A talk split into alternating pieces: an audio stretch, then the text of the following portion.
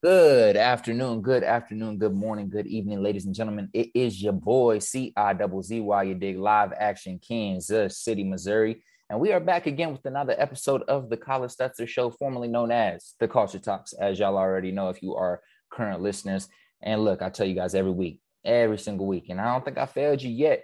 I don't, I mean, at least y'all got to tell me if I failed you, but I don't think I failed you yet. I'm back again with another five guest. And I tell y'all every Friday, I'm going to come back with another five guest. It's Friday again. You're listening to this, and we got a dope individual on.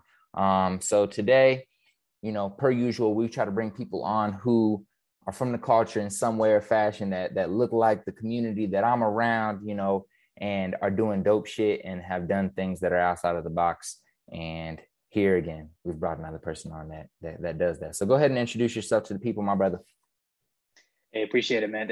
That was a smooth intro, man. That was crazy. We are just having a conversation. Y- y'all ain't see how this dude just flipped the switch and became a personality, man. Props to you. I'm excited to be here. But uh, hey, what's going on, guys? My name is Faraz Hemani. I'm from uh, Missouri City, Texas. Um, today, you know, I'm gonna be talking about my background working in commercial real estate and, and my journey, how I got here, and yeah, a lot of discussion about those different opportunities that are out there for folks just like you. Love it. I love it. I love that you're from Missouri City just because, you know, I'm in Missouri right now. So, you know, I know you're not Missouri City, Missouri, but you know, keeps it keeps uh, it correct. So for people who aren't too familiar with Texas, can you um share what's the closest thing Missouri City is to? Like what what's the closest or what I guess county is it in or what big city is it close to?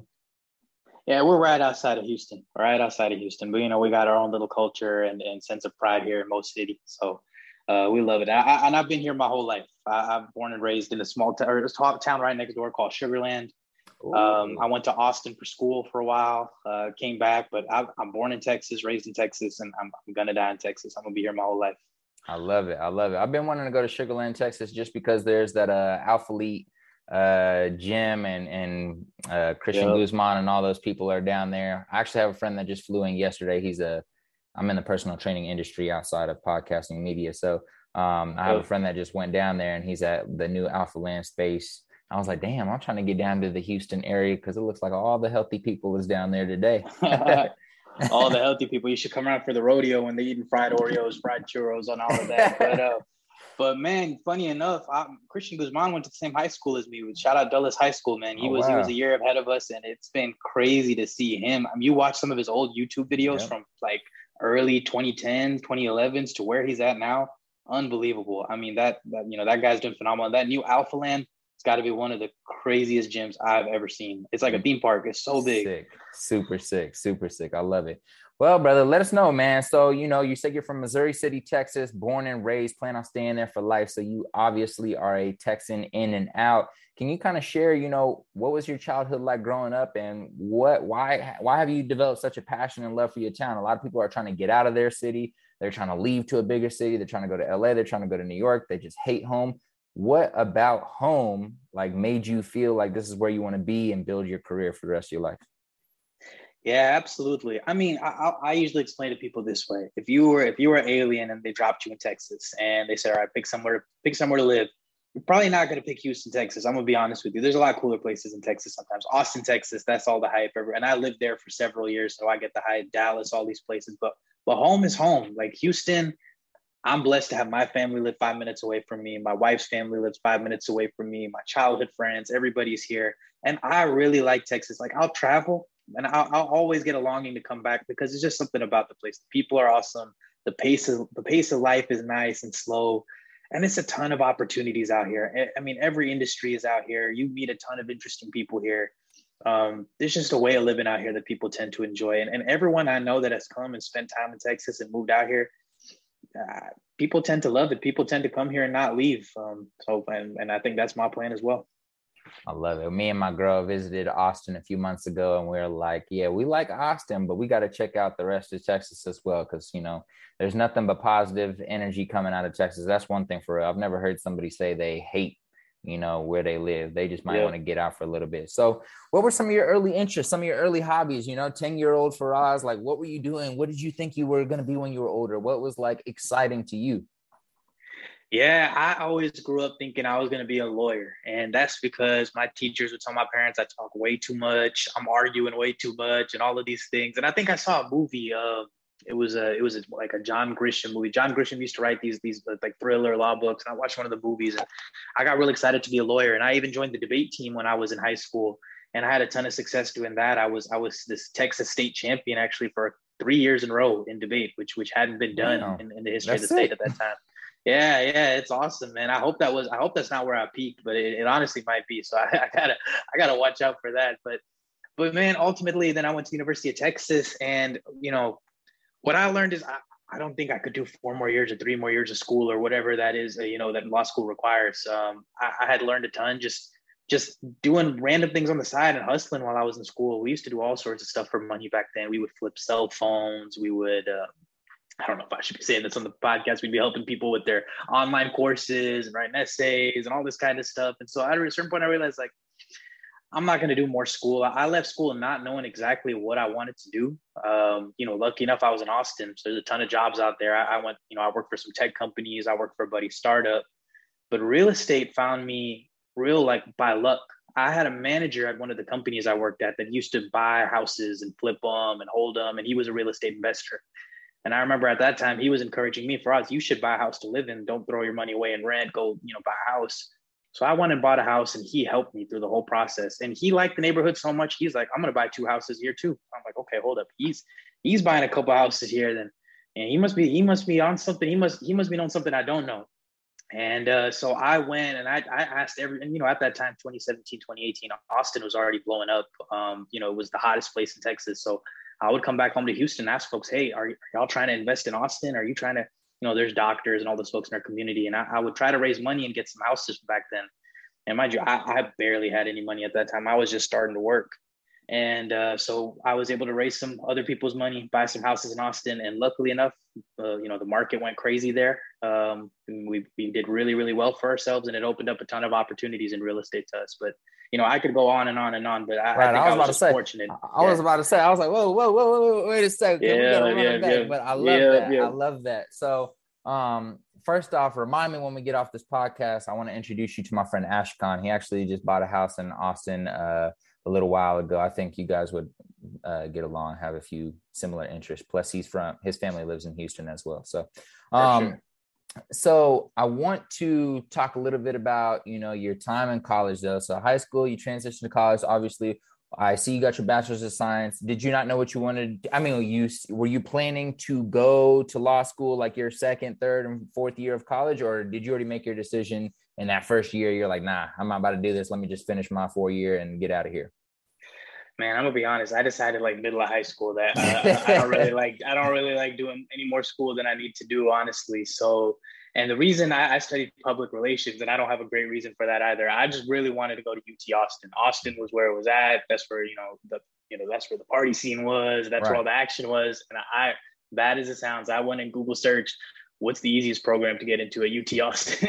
and so I applied to, you know, whatever Strategy. helped me get in the door there yeah and so i ended up doing public relations there which was it was a great time and all of that but um yeah as mentioned like i don't think until a couple of years after i graduated even i didn't really have a direction as to here's my five or ten year plan here's what i want to do and I, I hear that, but if we look at your resume, you know, you've worked for some pretty large tech companies. So can you kind of talk about, I know, you know, you've uh, recently made a big transition, which we'll jump into in a little bit, but um, can we talk about how you found some work with uh, Google, how you found some work with Oracle, uh, especially since, like you said, you didn't know what you planned on doing coming out of college. You know, those are some big companies that people have been planning their whole lives to work for. So, how do those opportunities yeah. come about?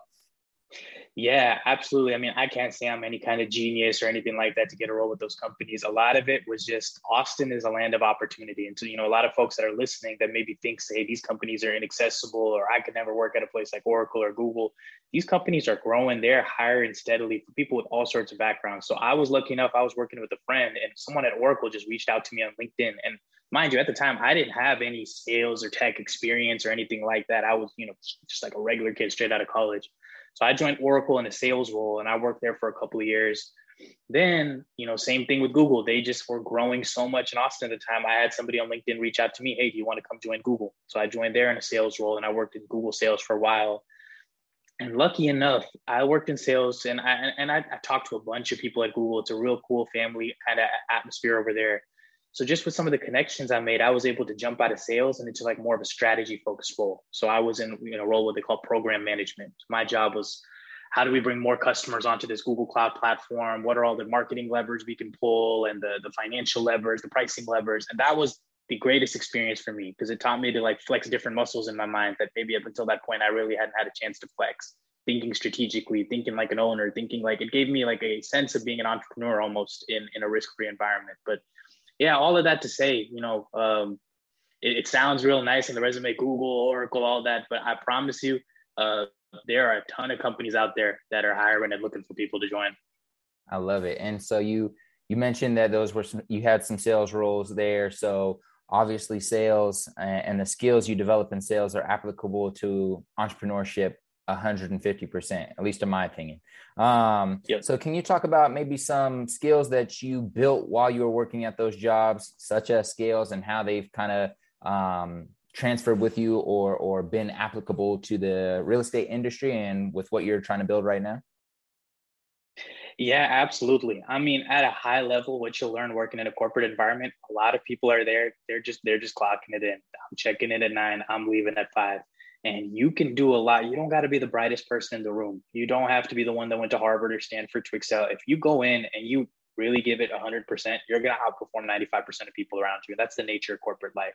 And you take that mentality to entrepreneurship, it is the exact same thing. There's there's a couple of folks on Twitter that I really like in real estate, and uh, they put their whole playbooks out there all the time. Here's exactly how we look at deals. Here's exactly what we do. And people ask the question like, "How are you giving all this information for free? How are you giving your playbook?"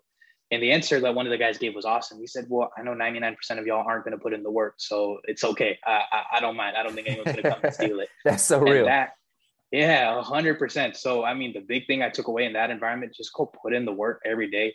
You're 95% of the way there. Don't have to be the brightest. You didn't have to go to Yale or Stanford. Anyone can go and just put in the work. But outside of that, man, the actual tangible skills, sales got me a great chance to talk to people, it's an uncomfortable role when you start in sales and you don't have a background. I started just cold calling people. Like my job was working at tech companies, picking up the phone, calling total strangers, not only total strangers, but CIOs, VPs of IT, seasoned like veterans at big companies. And here I am, like this 22 year old kid who just learned about these products like a month or two ago and had a little training. And it's uncomfortable to to make those calls and all that. So it taught me a lot about being uncomfortable. Like, hey, growth comes from being in uncomfortable situations. And if you're going to be an entrepreneur, that is your everyday, right? You only grow when you're putting yourself in those uncomfortable, challenging spots. And I, I think I took a lot of that with me, uh, you know, when I when I made my moves. Absolutely. And speaking of uncomfortable, last month, um, you, if, if I'm correct, submitted uh, your resignation from Google um, and decided to go full on into what? It, what's the name of your company, by the way? Is it Pebble Ridge Capital? Yep, Pebble Ridge Capital. That's right. Awesome. So you, you, submitted your resignation at Google and decided to go full force into real estate. So talk to me about that decision. Like I'm sure a lot of people, that's actually how I kind of came across you personally is just that tweet on Twitter and then ended up um, just looking at some of some of uh, the stuff you do, checking your LinkedIn, you know, doing my little research yeah. as a yeah, as a yeah, podcast person and somebody that just likes business. um, so talk about you know that uncomfortable move. You know, that's pretty ballsy. That's pretty. Uh, you know, you gotta you gotta like they like they say in, uh, in, in football. You know what I'm talking about? yeah. Go ahead. Yeah, yeah. No, man, it was definitely not an easy choice. It's one I agonized over for a while, and uh, you know what folks maybe don't see because there was they, they did a little article in Business Insider and all of that uh, talking about the experience, but it, it was not an overnight decision. It was it was like a decision a couple of years in the making, right? Um, you know, as I mentioned, the background is I started with just a couple homes in Austin, but I looked around and I would be on Twitter and social media and all these things, and you see all these people succeeding. And now, granted, you can't believe everything you see on social media. You know, everybody looks like a millionaire on social media, right? So take it all with a grain of salt. But you see that you know people at a young age or so like i'll put it this way. When you're working corporate there's there's kind of a curve. Like you know you're making this much this year you'll get a little bit next more next year a little bit more next year but the rate at which you can grow there's really a, there's really for the most part a cap to it. A lot of places you got to serve your time before you go up to the next role and all that. There's not a bunch of 24 year old vice presidents at you know these big companies. But being an entrepreneur and being in real estate really uncaps your potential right? If i go out there like i said earlier if I go out there and just outwork 99% of people and you know I get to eat what I kill. I can do a lot for myself in these 10 years, probably a lot more than I could do for myself continuing to work at a company or corporation. And that's not to bash people working at companies. I learned a ton from working at those experiences. But to make a long answer short, the way I looked at it was all right, 10 year horizon. What's what gives me the highest chance at maximizing the amount of money I make? But more importantly, what gives me the best chance at the end of those 10 years? I'm living the kind of life I want to live. And the more I think about that, real estate just ended up becoming the more and more obvious, obvious answer. And you don't get a lot of chances like this in your life to take a risk. And so, you know, I'm young, I'm blessed. I don't have kids yet or anything like that. Uh, you know, hopefully soon. But it was it was kind of now or never. If I if I don't do this now, I don't think I'm ever going to take another shot like this in my life. So let's go ahead and take the plunge and see how it goes. I love it. I love it. So I want to kind of jump into how you learned about the game. You know, how you learned about the game of real estate. So as you mentioned, you had a friend um, who was encouraging you to to buy real estate. Can you can you talk about your relationship with that individual? And was he the first introduction to real estate? Was he who first introduced you to different concepts, and then from there you started reading? Talk about like your start in inundating yourself and the information and trying to put it into action. Yeah, absolutely. I mean, I was lucky enough where my start came from a manager that I had when I was working at Oracle, who had, uh, you know, he owned some investment properties. He had some houses in Oklahoma, and me and him were really, really cool. He was, he was like a big mentor to me. He's a huge influence in my life. Um, and so I was just lucky enough to be around him, and he pointed me in the right direction. I, he said, "Hey, buy a house just to live in. Start with that, right? Hey, you're spending all this money on rent. You've made some good money from your bonuses and sales and all that. I know you. I see you've been doing well put that money in a house. I promise you, you won't regret it. And he helped me buy that house. And then he just got me thinking about money in different ways that maybe I really hadn't been thinking about money. Um, you know, in school and all that, they don't really teach a lot of financial literacy, financial education. And so this idea of, hey, buy a house in the background while you're paying your mortgage, you're actually building equity. It's like almost like a little savings account that's back there that's growing and growing in the background while you sleep and all of those things it, it, it, taught me to kind of think about money and, and wealth in ways I hadn't thought about before. So I was lucky enough that he pointed me in that direction. But from there, man, like me and you were talking about right before we jumped on, the media that is out there um, is better than like any university that you could go to. I started just like a lot of people. There's biggerpockets.com where you jump on there and it's a forum. You can ask any question and, and 100 real estate experts are going to respond and help you and give you encouragement, tell you what direction to go. Uh, these days, you jump on Twitter, and some of the best commercial real estate operators are on there giving game out for free. Here's how we do things. Here's how we look at deals. Here's how you can find a deal. I mean, it is unbelievable the amount of information that's out there online. And not only that, you reach out to some of these folks, they are happy to jump on a call with you, answer your questions one on one. I'm telling you, it's better than any education university could give you. So to be honest, like I don't, I don't have like family members that did real estate. I'm not very close with anybody that's just in this game. I had a manager put me in the right direction, and from there, the internet really taught me everything else. I love it. I love it. So ladies and gentlemen, I want you guys to really listen to what he said right there because I think this is a constant in a lot of the interviews we do where a lot of people, yes, they went to school. Yes, they might have had a mentor, but a lot of the information that they picked up on and then decided to take action on was stuff they picked, picked up from the internet.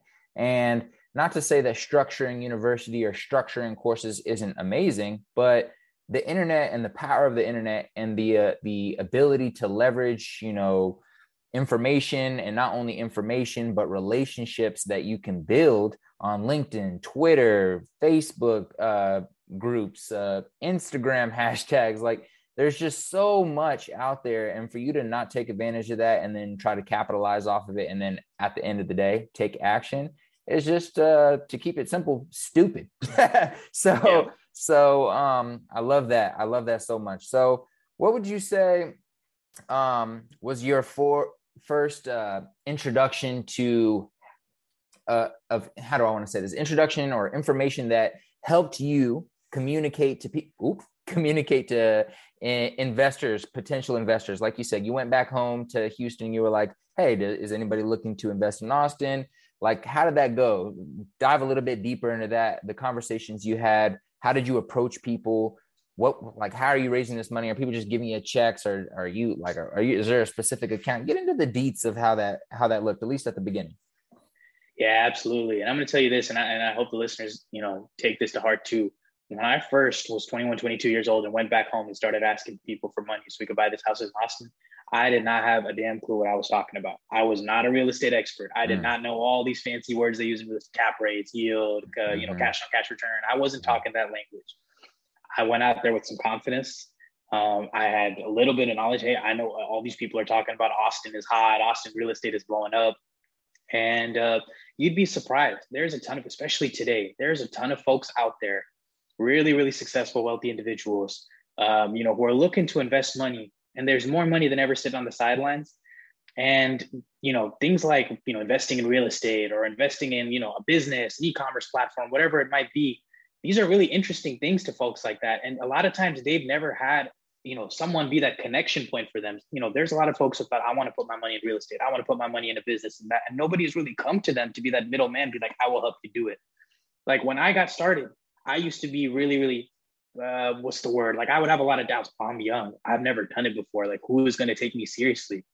And i was so shocked when i went out there with you know the little knowledge i had and i asked people and i don't i don't think almost nobody said no everyone was like yeah that sounds great. Let's do it. I would love to buy a house in austin. And and you know that's what you know a lot of people probably won't tell you. Every big successful real estate operator out there at some point or other had no clue what they were doing and they just got started and had the confidence to start. So yeah i just went put myself out there um, and you and you learn it as you go. And again i had the internet and then folks that i met online as my guide and, and it all came together. But you just start with the confidence to ask. You'd be surprised how many people are looking like you are think of it as like i'm not i'm not here with my hand out asking you for money i'm here to do you a service you want to put your money in all these assets. You want to do this. I'm going to be the middleman. When you flip that switch in your head, it makes it a lot more easier. You get your get your confidence up and go raise money and ask folks for things and things like that. I love it. I love it. So, did, at that time, did you start uh, Pebble Ridge like at that very time, or when did that you know become that concept of that company become official and something that you were leading with? Yeah, it funny enough, yeah, at that time, 2017 or 2016, Pebble Ridge was not like a word in my head. I hadn't really thought about that.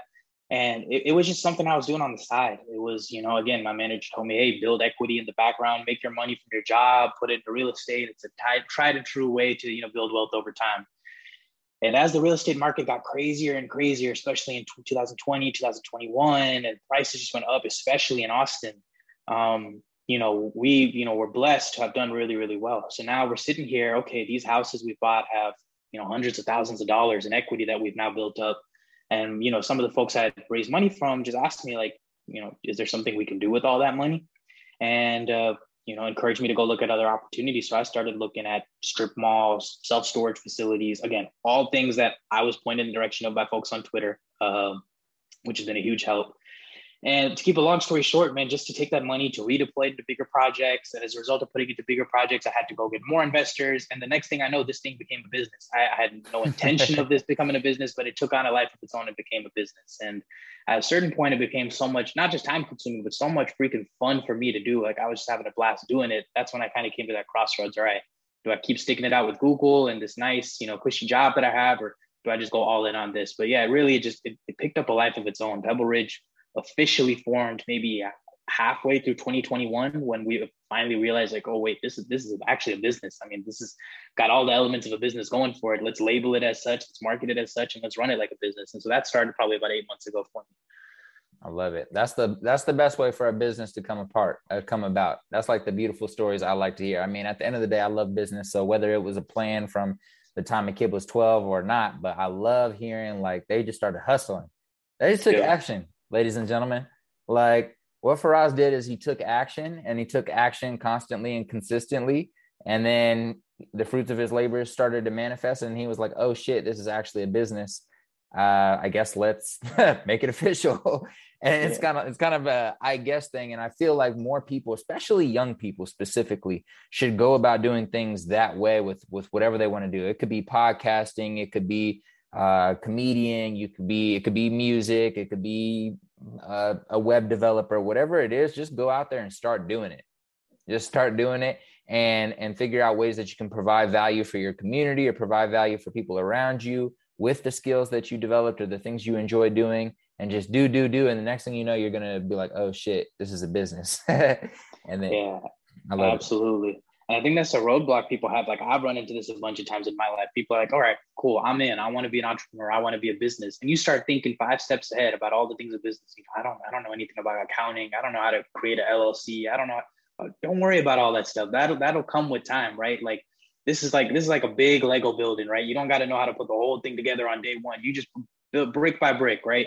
So you want to start a business, you know what you're generally interested in, just just take action. Like you said, just take the first step. After you take the first step, the second step becomes obvious. Take that. You don't have to have it all figured out on day one. Don't let those things be the mental obstacle. I promise you that falls into place as you start taking action consistently, like you said. I love that. I love that. And for those individuals who aren't too familiar with with real estate and don't know what equity means, I know you speak a lot about equity in general. So can you share uh, maybe your own definition of what equity is and why you find it so valuable? And then I want to kind of a second part to that question is how do you take equity and redistribute it into further, you know, bigger properties or commercial properties like you're talking about you're starting to do now? Yeah, absolutely. I mean, I think like the dictionary definition, something like that. The easy way to think about it, equity means ownership. I own, I own a part of something that's valuable, that's generating income, that's got some kind of value to it, right? Uh, if you buy a house and you live in it, you have equity in that house. Like to take an example, so let's say you got a two hundred thousand dollar house, and I go put down my ten thousand dollar down payment to buy that house, right? I'm putting five percent down. Ten thousand dollars that I put in that house is my equity, as in I own that much part of the house. If I ever went and sold that house tomorrow, I'm getting that 10,000 back because I own it. But but to be more specific, the reason why the way I think about equity that's really powerful. And there's a ton of books and stuff about this, but what really changed my mindset is um, equity is like you said, your ownership, but that ownership is working to make you money on its own, right? So I put $10,000 in and I buy the house, right? Then I go on with my life. I'm going to my job, I'm making my money, I'm earning my paycheck. In the background, that $10,000 I put in that house is maybe going up in value. It goes up another five, ten, fifteen thousand dollars every year. And I'm not doing any work to make that happen. I'm over here working my job. In the background, that ten thousand dollars of equity is doing its own work. It now that ten thousand has become fifteen thousand, twenty thousand, twenty-five thousand. To me, when I talk about equity, it's how can I make my money or, you know, how can I, I want to do work and trade my time for money and I have a job. And then the money I make, how can I put that money to work where that money is making money for me in the background, right? And so that's what you'll hear a lot of successful people talk about.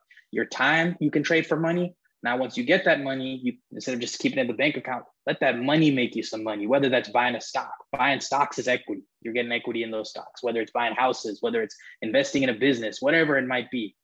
Make sure you're earning money in the background that's the way I like to think about equity. Make money in the background, make money while you sleep, make money while you eat, make money while you're at work, make money in the background. That's how I think about equity. I love it. I love it. And so you said that once you started realizing that over the years, Austin was booming, a lot of those properties, uh, you know, increased in value, obviously. So the the equity you guys and your partners have in all these homes or these properties has risen. And so you're like, okay, you have some partners that are asking you, what else can we do with that? So um, now you start looking at self storage facilities, commercial properties, retail properties. So how exactly do you, you know, take the funds or take equity out of a home or out of a property and redistribute that cash elsewhere? Are you taking loans against the equity? Like how exactly does that work? I don't want to get too into the nitty gritty, but I do want to talk yeah. about this um, real quick before we transition. Yeah, I'll try to keep it really high level, but there's a million, that's the cool thing about real estate. There's no one way to do things. There's a million ways you can go about doing things, and people have gotten rich doing a million different things in real estate. But when it comes to okay, I have this equity. This house used to be two hundred thousand, now it's four hundred thousand. So there's you know two hundred thousand dollars of value that was gained, or two hundred thousand of equity, but it's in this house, right? I can't go to the house and take money out of it, right? So what you do is exactly what you said. That you can either you could sell the house, right? I sell the house, I take all that cash as profit, now I can go do what I want with it or you can do what people call a cash out refinance. Okay, at the time I bought this house, it was 200,000. Now it's worth 400,000. So let me go get a loan from the bank and I'll tell the bank, hey, this house is worth $400,000. Give me a loan for $300,000 and uh, I will secure that loan with the house. That means like, hey, if, if I stop paying this debt, you can come take my house away. It's worth $400,000. So you should be comfortable giving me 300. Now, what I did there, I took that $300,000 loan. Keep in mind, the house was only originally 200,000, right? So that extra 100,000 you know, 200,000 I take, I go pay off my old loan. That extra 100,000 goes in my pocket. And that's what people call the cash out refinance. And there's a ton of other things you can do as ways to access your equity in the homes, but th- those are two of the more common ones. There's things like lines of credit, uh, a HELOC, home equity line of credit, and all sorts of things. Uh, again, that's where I encourage you to go to the internet, right? Um, there, there's a university of information out there. If you do 10 minutes of research, you could probably become just as good of an expert as I am. And how do you take equity out of a house? I love it. I love it. So I want you to tell us a little bit more about uh, Pebble Ridge. Like, what's your guys' investment strategy? What is uh, how do you guys find investors? Are you guys doing a lot of outreach, Is a lot of outbound, or do you guys have people getting referred in? Or just talk a little bit about how you guys make money and how you plan to grow and how you uh, do what y'all do. Yeah, absolutely. I mean, like I said earlier, uh, there today's day and age, there is a lot of money sitting on the sidelines. What I mean by that is there is a lot of really successful, high net worth folks who have a ton of cash, and you know they've historically over the years put it all in the stock market or you know things that are really really easy. The average person is investing in, which is totally a legitimate strategy, but as folks, you know, in those their positions, they start thinking, let me diversify. I don't want to be all in on the stock market. What happens if oh, you know, Biden says this, inflation is going to happen at this. So long story short, people are looking to diversify. So more than ever, people are looking to put their money into assets like real estate. So again, it just comes to putting yourself out there. To get started, that's what we did. We went and put ourselves out there to folks, spoke with a lot of confidence, and it turns out we were fulfilling a need, right? We thought, oh my God, they're going to be doing us a favor. Looking back on it, we were doing them a favor. They, they, we filled a very strong need for them in their, you know, finances. And then after you kind of get past that part, it's always the hardest at first. But once you get in and folks are investing with you and you cut them that first check, it's like, okay, here you go. Here's your returns as an investor.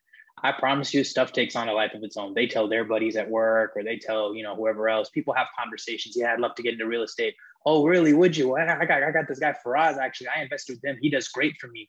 And a lot of it at this point is just word of mouth and referrals. So we we started out, like I said, putting ourselves out there, and now the investor part of the business really has taken on a life of its own. And I think as we continue to do more and more deals, that network effect is just going to keep growing and growing.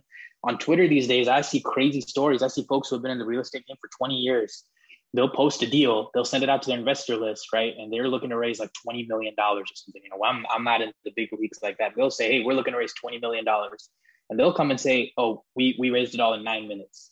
Um, oh, that's it, crazy unbelievable. And it just speaks to the fact that the longer you're in the game, the more momentum you build. Getting started is the hardest part. Once you're in it, I promise you, it only continues to get easier and easier and easier, which is the beautiful part about this game.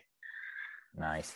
And before we jumped on and started recording, we were talking um, for a moment, and you say today's been a busy day. You've been doing a lot of interviews.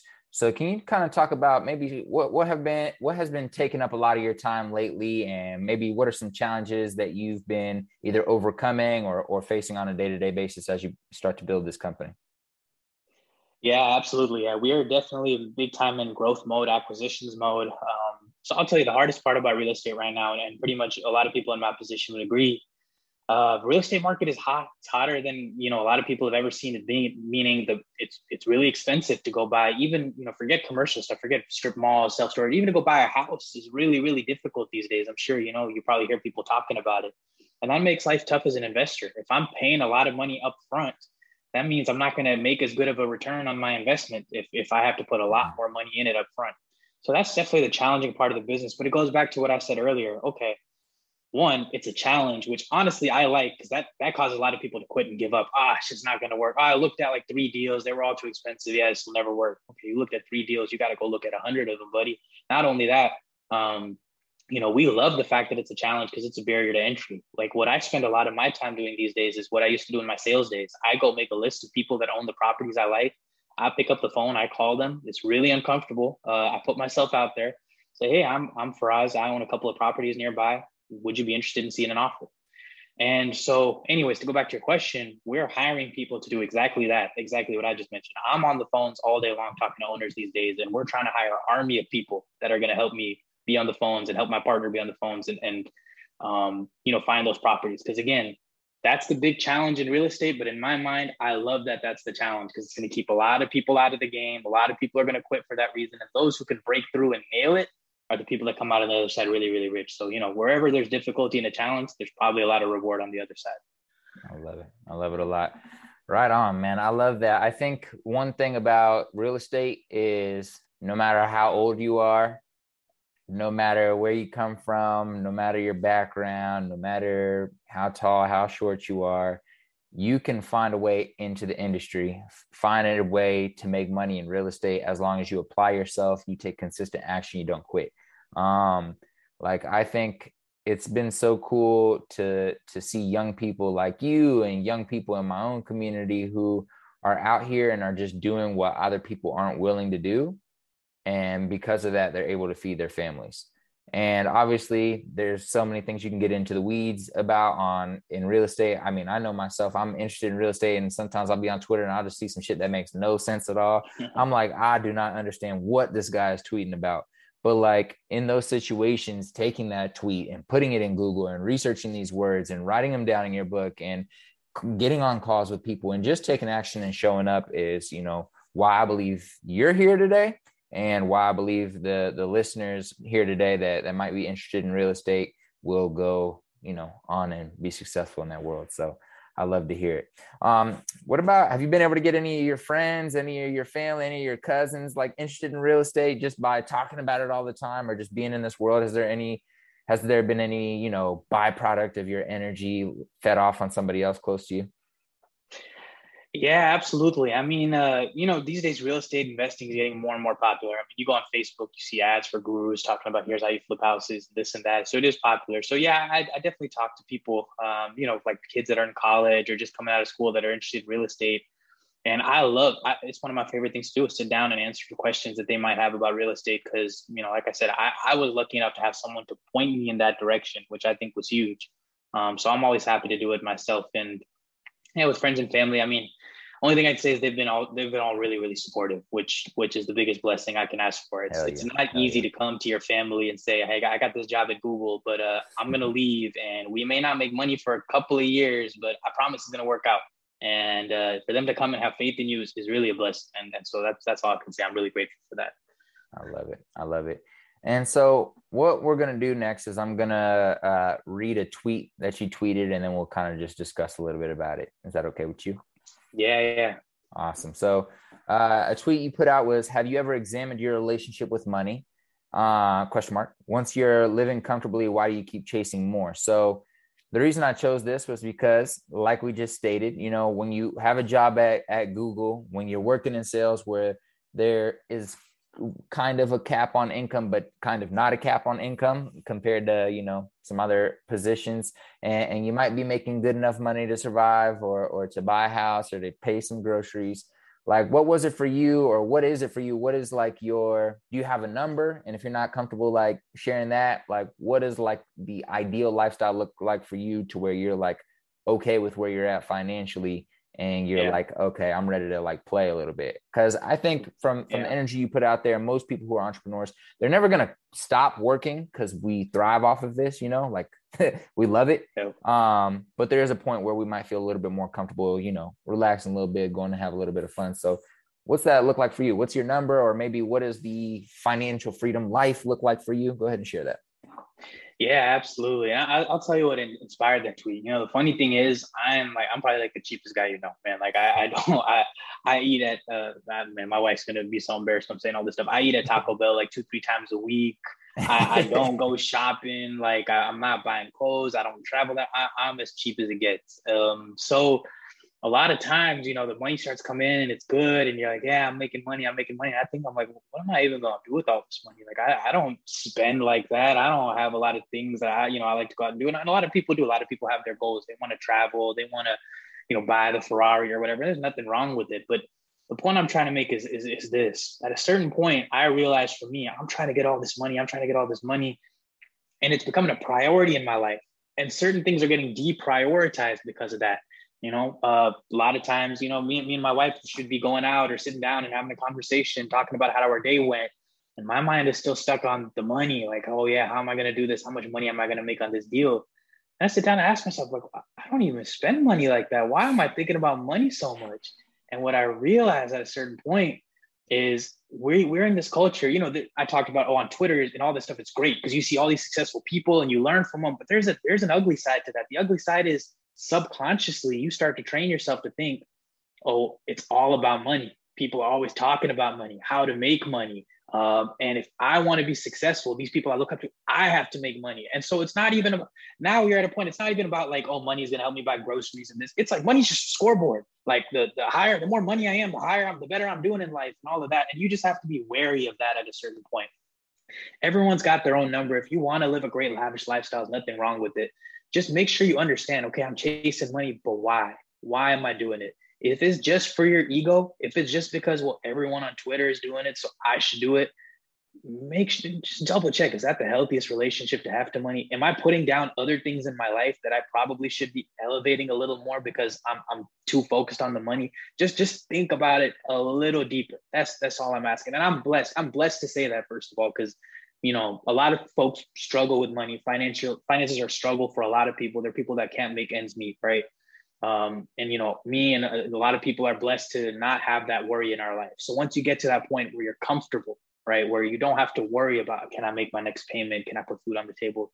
Then really just make sure you ask yourself, okay, I'm doing all this stuff. I put in all these, this is how I spend my time and my day, but why am I really doing it? Make sure you're not ignoring stuff. I mean, folks in their 20s and 30s, they're always like us, entrepreneurial, chasing the bag, you know, I'm gonna be successful when you look at folks who are in their 60s or 70s, are they really always talking about, oh, yeah, I'm chasing the bag and this? They tend to have a different perspective, right? right oh, I'm spending time with my family, this and that. I think over the years, those folks probably stopped and realized at one point, well, okay, I've got the money. Why do I care about it so much? It's not even about buying groceries or anything anymore, right? It's just a, it's a scoreboard. Don't don't let it be that. Anyways, I could go on and on, let me let me stop there. But that that's kind of what inspired that tweet. You know, just think about why I'm chasing money. Like really, really deeply think about it. If you don't have a good answer, make sure make sure your priorities are straight. I love it. I love it. Could you share one book and then one person? Because we keep talking about media. So one person off of Twitter or YouTube or or some content that you consume from a specific individual, and one book that's been super helpful um, for you in real estate, um, and then one for life, just life in general. Sure, absolutely. Um, there's a guy on Twitter. He's a pretty big personality, Nick Huber. Maybe a lot of folks on the podcast have heard Shout of him. out Sweaty Startup, maybe. Yes, sir. Sweaty Startup, the OG himself, man. And what I respect about him, that was the guy I was telling you about a little earlier, man. That uh, he'll put his whole playbook out there. Here's how I run my facilities. Here's what I look for in a deal. Here's how I find the deals. And I remember everyone was like, "Dude, you're giving your game away for free. What are you doing?" And he was the one that's like, I'll give it away for free. 99% of y'all not going to use it. Y'all not going to do the work, right? What I love is how transparent he is. He puts his whole playbook out there, talk about delivering value. Um, it's amazing. I learned a ton from him. Can you hear me all right? Audio is still perfect. It's okay. yeah. And then when it comes to uh, when it comes to books, you know, I talked a little bit about equity and money, making money in the background. That's the classic uh, book, Rich Dad Poor Dad, that a lot of folks read. A really, really great book to to get the mindset right. But a book I really love. There's a book called Pitch Anything. It's by a guy named Oren Klaff. So Oren Klaff used to raise money for private equity and for ventures. He would go in and you know he would pitch deals, pitch companies, and ask investors for money.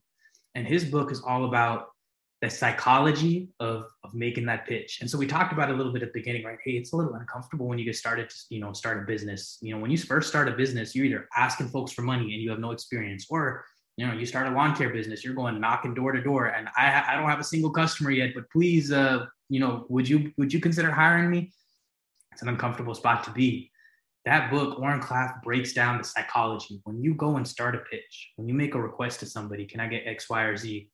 What happens in their mind? What are the stages that your message goes through? First, it hits this part of the brain and it has this kind of fight or flight response. Then it comes into this information processing part of the brain. Anyways, I'll keep it short. It's a fascinating book and it'll teach you a lot about your psychology when it comes to talking to people, how to become more persuasive, how to get your message to really break through. Um, and it'll make you a lot more confident when you go out and you have to do those uncomfortable things when you're starting your business. I love it. I love it. Thank you for sharing that. So the last thing we're going to get into today is a few personal questions, um, and then we'll wrap it up with our with our uh, finale question that we ask all of our guests. So, um, how do you? Question number one would be How do you wish you spent your time 10 years ago? So, when you're like 17, 16, when you're a late teenager, how do you think um, you'll wish you'd have spent your time looking back 10 years from now as well? So, 10 years ago, how do you wish you spent your time? And then um, 10 years from now, how do you think you'll look back and wish you spent your time? Yeah, I mean, uh, I mean, I'm not gonna lie to you. You know, a lot of people say 10 years ago. I'm not gonna say, oh, I wish I was out there hustling, grinding, or investing in Bitcoin 10 years ago or something. like that. It was awesome. I mean, 10 years ago, I was in high school. I was having a great time. I was hanging out with my friends. We were we were I mean, it's it's it's your youth, right? It's your young years that you're never going to really have that experience again. So honestly, back then, I wasn't, you know, the motivated or focused or thinking about here's my five or ten year plan. I was just having a good time. I wouldn't change that. I mean, you don't get those years back. You know, That's enjoy true. yourself in your youth. Um, you know, learn about yourself, learn about what you enjoy, what you don't enjoy, that, that kind of stuff you, you don't get back later in life, right? You blink your eyes and you're 20 and you're 30 and you're 40 and you're not able to go do those things anymore. So enjoy it. And guess looking forward 10 years from now, it goes back to what I said earlier. Yeah, of course, I, I'm, I'm playing this real estate game. I'm competitive. I do want to be successful in it, right? Um, I, I do want to make the money and have the success and all of that. But the big thing in my life that I've been working on a lot recently is let's make sure that doesn't come at the expense of other things. 10 years from now, not only do I want to be someone successful in real estate, I want to be a father who's very, very present for his children. I want to be a husband that's very, very present for, you know, my wife and present for my family. Um, I want to get really, really good at that things and, and really spend a lot of time on my relationships, right? Money comes and goes, but the people that have your back, they don't come and go. And I, I want to invest a lot more time in those folks over the next five, ten years for sure. I love that. I love that a lot. Um, so I kind of already asked you this question, but um, do you have mentors um, outside of that original manager and outside of our our uh, virtual mentors like Nick? Are are there any mentors in your life? And if you had to suggest to you know a younger person, 18, 17 years old, on how to choose a mentor, what would you suggest? Yeah, that's always been an interesting thing for me because I'm always like, what do I do? I just ask them, will you be my mentor? That's weird. I don't know. Um, so, and I know a lot of people get confused for that reason. How do I find a mentor? I mean, I wouldn't say I have like an official, like someone just like Master Yoda in my life, just telling me do this, do that. I don't have any of that. But what I do have is I will say is, is that online community, right? Um, thing I'll say is get Nick Huber's out there posting content on Twitter. There's a bunch of guys out there, Moses Kagan, all these guys posting content on Twitter. But if you want mentorship, the thing I would say, at, if I was speaking to a young person, put yourself out there. Closed mouths don't get fed. You would be surprised. My my perception used to be these guys are real successful. They're rich. I'm a nobody. I mean, they're not going to spend time talking to me. Like they they got a million things to do. You would be surprised. If I was young, and you know, maybe the advice I would give myself five, ten years ago is reach out to those folks. Just ask a question here or there. I mean, the other advice I hear a lot of times is, oh, if you want to get a mentor, bring them some value. Don't just knock on the door and say, hey, help me, help me. Bring them some value of course, yeah, you should definitely try to bring them so that. But sometimes, well, I don't have a ton of value to give you right now, but um, you'd be surprised at the generosity of folks out there is what I'm trying to get at. Just yeah. put yourself out there, close mouths don't get fed. Reach out to folks on Twitter, on YouTube, folks like yourself. Reach out to them, uh, and you'd be surprised the amount of help that you might be able to get just from that. Uh, I don't say I have any one mentor, but I have a community that that has helped me get to this point. I love it. I love it. I love it. One thing I think uh, every uh, tight knit community speaks about is the importance of community when you're trying to raise somebody, whether it's you know familial or just how to live life raising a child, or whether it's business and just having a community around you that you can bounce ideas off of. Or I'm sure if a lot of you guys have probably read uh, Think and Grow Rich, so having your own personal mastermind. So, um, the last question I want to ask you is what are your three most valuable gifts? And I know that might be hard for some people to answer for themselves because everybody wants to be all kind and not and, and humble and all that, which is cool and all. But what do you think are the three most valuable gifts you bring to the world? It can be business, it can be personal, it can just be your smile, whatever. I don't care. But what to you, if you had to really look inside yourself, are your three most valuable gifts you provide for the world? Absolutely, man. I think the number one, you know, number one, two, and three. Number one for me is I'm I'm I'm lucky enough to live a really really good life, like we talked about. I don't worry about where my next meal is coming from. I don't have to worry about the money in the bank and all those things. I'm blessed to be in that position, and I'm grateful. And so that's that number one thing I have that that sets the foundation for everything else in me. If you can zoom out every now and then and just be like, man, my life is actually really freaking sweet. This is awesome when you zoom back into whatever moment you're stuck in, it don't it don't seem that bad anymore. And and that's that's good because you know, especially running a business, there's a lot of days you're gonna get kick in the guts, punch in the guts, something goes wrong, 20 things go wrong. If you can zoom out in that moment and just appreciate, all right, yeah, these things went wrong, but the rest of my life is amazing. You can come back to that situation and approach it with a sense of confidence. And not only just for yourself, but that attitude becomes contagious to others. You can be around folks all the time um, you know, no matter what situation you're in, if you have that ability to be grateful, then that positivity really radiates from you all the time. And you bring that to every environment you're in. And that has a compounding effect. When you're positive and you're grateful and that really shines through in your personality, it draws people to you. right? And that creates different opportunities, the ability to talk to different people, relationship with different people. I mean, it starts and ends with like that gratefulness and positivity in your life. It'll get you through the bad days. It'll make the good days feel even better. It'll make the people around you feel better. And, and that's what life is all about. Um, man, outside of that, I'm lucky enough where, uh, well, one good thing I have, I talked a lot about Twitter and social media and all of that. I'm doing a good job of, uh, of building a healthier relationship with that stuff. Um, I watch how often I'm getting on my phone, how often I'm scrolling through Instagram and all that stuff. It's it's scary. iPhone has this feature y'all should go check out. It'll tell you how many times you picked up your phone during your day. Um, Damn. Don't yeah. If you check it, you're gonna be you're gonna be messed up. Uh, like you might think it's 20. Like I just checked it the other day, and I think I don't get on my phone that much. It was like 250 times in a day. Shit. Um, yeah, it's crazy. So one of the things I feel like I'm getting better at is, is my relationship to the technology in my phone because what I see, especially during COVID, is like it's crazy. I, am sure you've seen it now. We sit in a room, four or five of us, and it's dead quiet, and everyone is on their phone. It's, mm-hmm. it's unbelievable. Imagine 20 years ago somebody walked in and saw that. That's bizarre. How did that become normal? So, anyways, long, long answer. What I'm trying to say is, I think something I'm trying to be better at, uh, in order to, you know, be a better person and you know be better in my relationships, like I talked about, is and make sure that I understand my relationship to my phone, to social media, and all of that. Like, you know, the, use it when you need it, put it away when you don't. I promise you, there's an ugly side to it. So, yeah, I, I, would say those are the two big things, man, for me. Be grateful, and then you know, with all this this crazy stuff happening in the world, social media and phone, just be conscious. Be be aware of your relationship. Go go check in your little app right now if you got an iPhone, how many times you picked your phone up, and you, you'll be scared straight for life. I promise.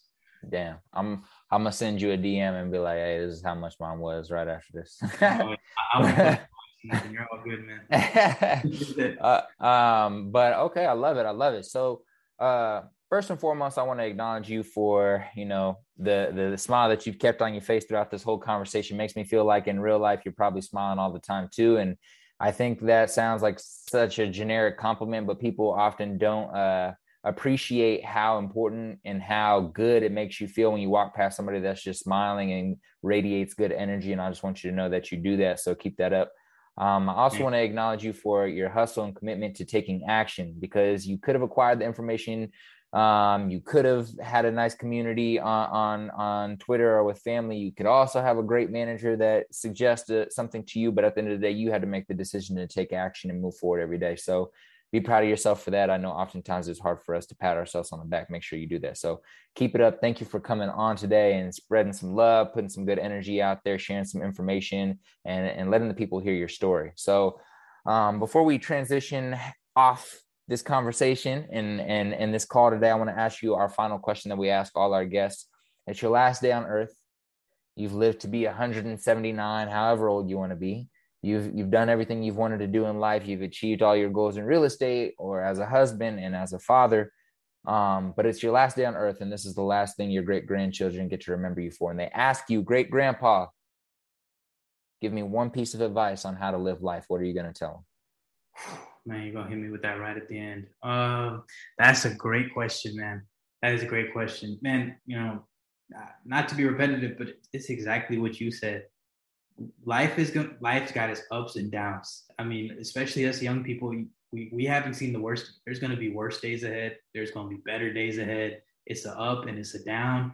And if you let yourself be on that roller coaster, you can get lost. If you smile through it all, I mean, it sounds so cliche. Like you said, it sounds so cliche. And I feel bad because sometimes, you know, people are going through real, real stuff in their life and real hardship, right? And it's not easy to go through. But if you can maintain that little bit of gratefulness, a little bit of positivity. And you can not only that, but let it shine through. Share it with the world. Walk around with that smile on your face. I promise you, your, your life is going to get exponentially better. You know, folks around your life's to be exponentially better. You know, the one thing, the one thing that I, I hear people say all the time about folks that are successful, like, oh, that guy just got lucky, right? Like, oh, that guy started that business, man. He just got lucky, man. It worked out for him. But they don't see behind the scenes that that dude probably tried something 20 different times and one of them hit you didn't see the 19 that failed, you saw the one that hit.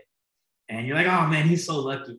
No, he or she tried a bunch of things. Even if you kept failing, even if life kept kicking you, you maintain that positivity, you are bound and destined for success. It is inevitable. You maintain the positivity, you stay on your feet, you keep smiling, you, you elevate the others around you. You might get knocked down 19 times. I promise you, it is inevitable for you to succeed. I love it. I love it. Thank you. Before we sign out, let the people know where they can find you on social media, how they can support you in your business, and any last words you have. Yeah, absolutely, man. Our business is Pebble Ridge Capital. You can find us at pebbleridgecap.com. You can sign up there and get some more information. You can find me on Twitter as well. I'm F-A-Z underscore H1. So you can find me there. And uh, yeah, man, shout out for, you know, having me on the show. You are a natural at this, man. I mean, you are like born for podcasting. So I, I wish nothing for the best for you. Uh, I know you're going to be successful. I, I'm just grateful to be a part of it, man. I love it. Thank you, man. Ladies and gentlemen, thank you for tuning in. Make sure you leave a five star review, share with a friend because that is the only way we can grow. This is your boy, C I Z Y, signing out. Salud.